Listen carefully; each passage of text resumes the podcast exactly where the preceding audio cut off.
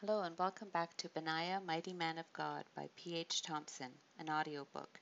This is chapter 17. Now David said, Whoever attacks the Jebusites first shall be chief and captain. And Joab the son of Zeruiah went up first and became chief. Then David dwelt in the stronghold, therefore they called it the city of David. 1 Chronicles 11 6 7. Nathan the prophet was summoned. Benaiah wondered what concerns the king would have that the prophet could help him with. Nathan entered the dining hall. The man was in his forties with a full beard and piercing eyes that took in the room. He carried himself with confidence.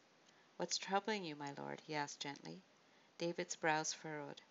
Since the Lord established my throne over all Israel and has given me rest from my enemies, I need to consider my dwelling place. What of it, my lord?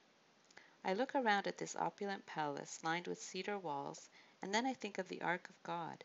It's still inside tent curtains. That doesn't seem right. I think it's time we had a permanent place of worship. Benaiah agreed. It had been that way since their sojourn in the wilderness with, when the children of Israel came up out of Egypt.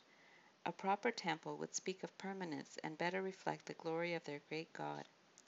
Nathan seemed to consider this briefly, then said, I'm sure if God has put the idea in your mind, it must be what He desires, since He is with you. David smiled. Thank you, my friend. I will begin the designs today. Nathan bowed before the king and left. David commanded Shemaiah the scribe to come and record his ideas. I want to use only the best cedars, those from Lebanon. Write letters to King Hiram asking how many he can provide for us and at what cost. The scribe dutifully recorded that that and David's other instructions. After several hours of dictation, a servant entered and announced, Nathan the prophet has returned, my lord. Nathan appeared at the entrance to the common room, wringing his hands. What is it, my friend? David asked. You seem distressed. I spoke before I consulted with the Lord.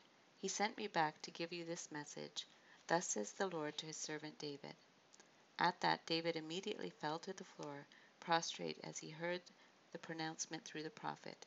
Shemaiah put his reed pen to the papyrus, awaiting the prophet's words. Would you build a house for me to live in? I haven't lived in a house since I brought the children of Israel out of Egypt. My dwelling has always been the tabernacle. In all the time I moved about with them, have I ever asked anyone from any tribe to build me a house of cedar? Benaiah also bowed to the ground, amazed at hearing the words of God directly. The Lord was surely with David, as he had been with the patriarchs, and here he was, privileged to witness it. Nathan continued relaying God's words for David. I took you from tending sheep to tending my people Israel. I've been with you wherever you went and have defeated your enemies. I've made your name great among the nations. How true! The blessing of God on David, and through him to the nations, was evident. In time I will appoint a place of their own and plant them there so they won't have to move any more, nor will they be oppressed as they were during the times of the judges. I have brought you to this time of rest, and I will build you a house. This confirmed how the family of David had been chosen by God to be the kind of leaders Israel needed. When your time has come to rest, as your fathers did, I will set up your seed after you, and I will establish his kingdom. He will be the one to build my house, and I'll establish his kingdom forever. I'll be his father, and he'll be my son.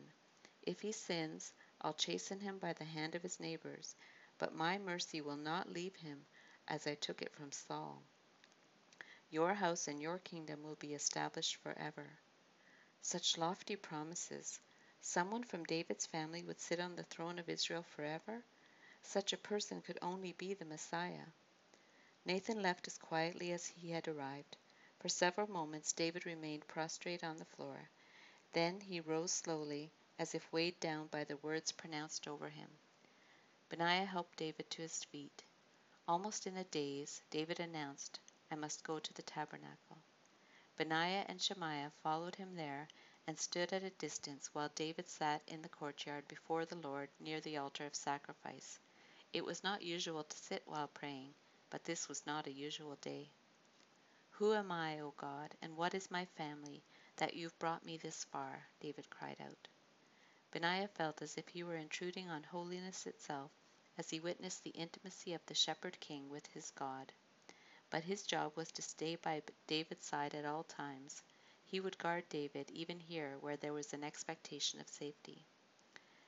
You've given me such promises to generations of my family, and spoken of me as if I'm a man of importance.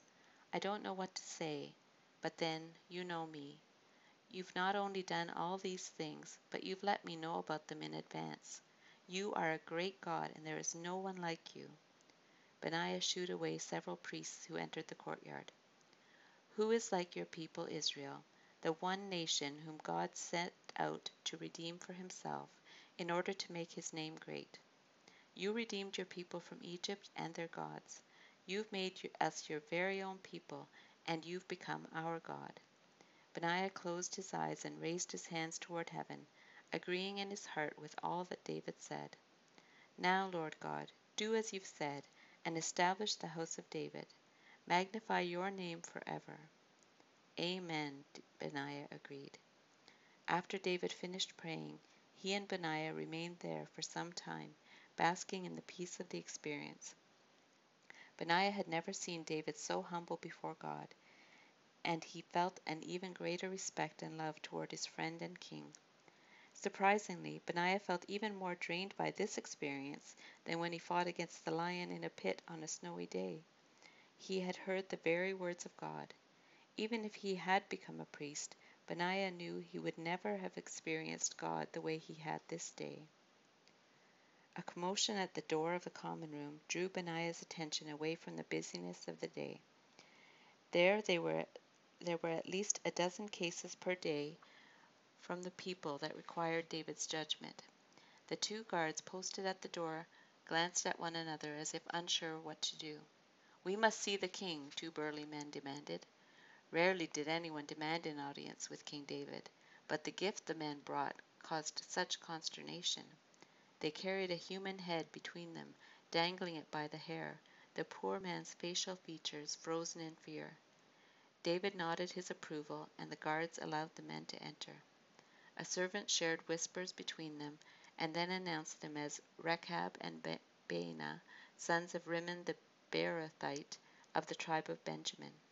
Benjamin was King Saul's tribe. They approached the throne where David sat and bowed low to the ground. The gruesome trophy between them thumped on the floor, evoking gasps of shock and disgust from those in the common room. The few women present turned their heads away in horror. My lord King David, we are captains of the troops of Ishbosheth, son of Saul. We went to his house in the middle of the day on a pretense of needing supplies. We entered his bedchamber, stabbed him, and then beheaded him. Then we escaped and ran throughout the plains all night to come and inform you. Rechab recounted the event in almost one long breath, as though still winded from his journey. Baanah raised the gory prize for David to appreciate. Here is the head of Ishbosheth, the son of Saul, your enemy, who sought your life. You are now avenged of Saul and his descendants. Even without a glance at the king, Benaiah knew what David's response would be. He'd spared Saul twice, grieved the king's death, executed the man who claimed to kill him, and mourned the deaths of Saul's sons and Abner, Saul's general. David would certainly not praise these men for their treachery. David had made a covenant with Saul and Jonathan, promising he would not execute Saul's descendants when he rose to power. People would naturally assume David was behind the murder of Ishbosheth. They'd believe he was removing any rivals to the throne of Israel, especially since the killers had made a show of bringing his head to David as a prize, as if he required proof the deed had been done as he'd ordered. I swear, David said through clenched teeth, when someone came and reported that Saul was dead, assuming I'd think it was good news, I had him executed in Ziklag. Color drained from the men's faces. Baanah released Ishbosheth's head and let it fall to the ground with a wet thud. It rolled and glared up at him with open eyes and large fixed pupils. How much worse, David continued, when wicked men have killed an innocent man in his own house on his bed. His blood is required of you, and you will be removed from the earth. Before the sons of Rimmon could protest or beg for their lives, two soldiers seized them, secured their arms behind them, and forced them to their knees. When da- David nodded to Benaiah, he unsheathed his sword and struck them down with two smooth strokes. The bodies were quickly dragged out of the room, blood trailing behind them. Servants scurried to remove the evidence of the encounter. When one came to Ishbosheth's head on the floor, he looked to David. What would you have us do with this, my lord? Bury it in the tomb of Abner in Hebron. David ran his hand over his mouth and beard and rose.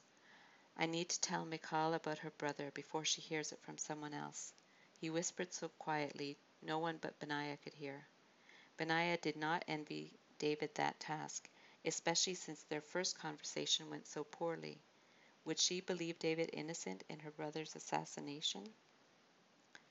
How was your day, my love? Maria asked as she greeted him at the door.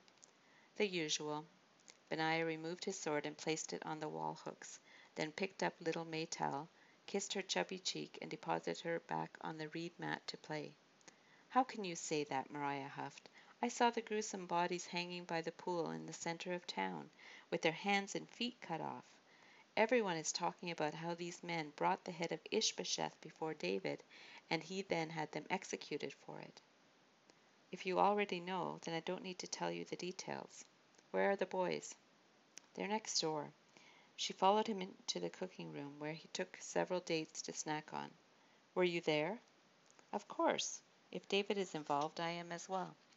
So were you the one who killed them? Maria, I am the executioner.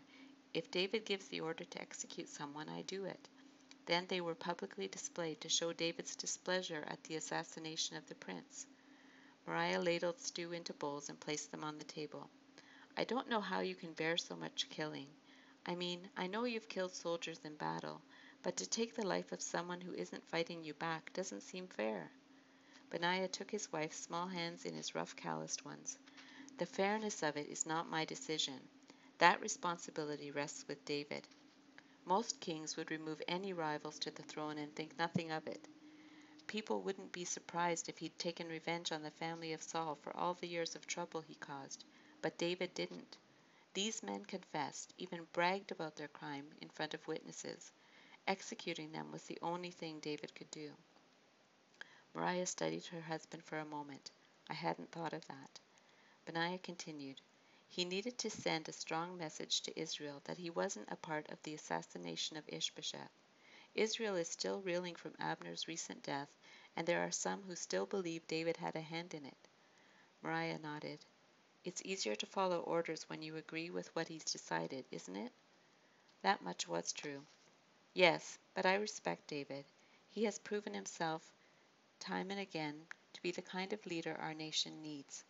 He hasn't always done things the way I would have, but Yahweh has honored his obedience. In the same way, I have to obey him. I am his servant. When I do my job well and obey without questioning, I am serving God as well. Maria smiled. Okay, no more questions. Kiss your wife and call the children for dinner. She winked. Benaiah sat down and pulled his wife onto his lap. Now that's an order I'll happily obey. Ahithophel, David's chief counselor, was summoned to the common room in Hebron to consult with David about matters of state. Benaiah knew David respected the elder man's knowledge and wisdom. He had even said that Ahithophel's advice was as sound as if one had inquired at the oracle of God. He was father to Eliam, who was also one of the mighty men, the thirty soldiers David chose while still on the run from Saul to carry out particular missions.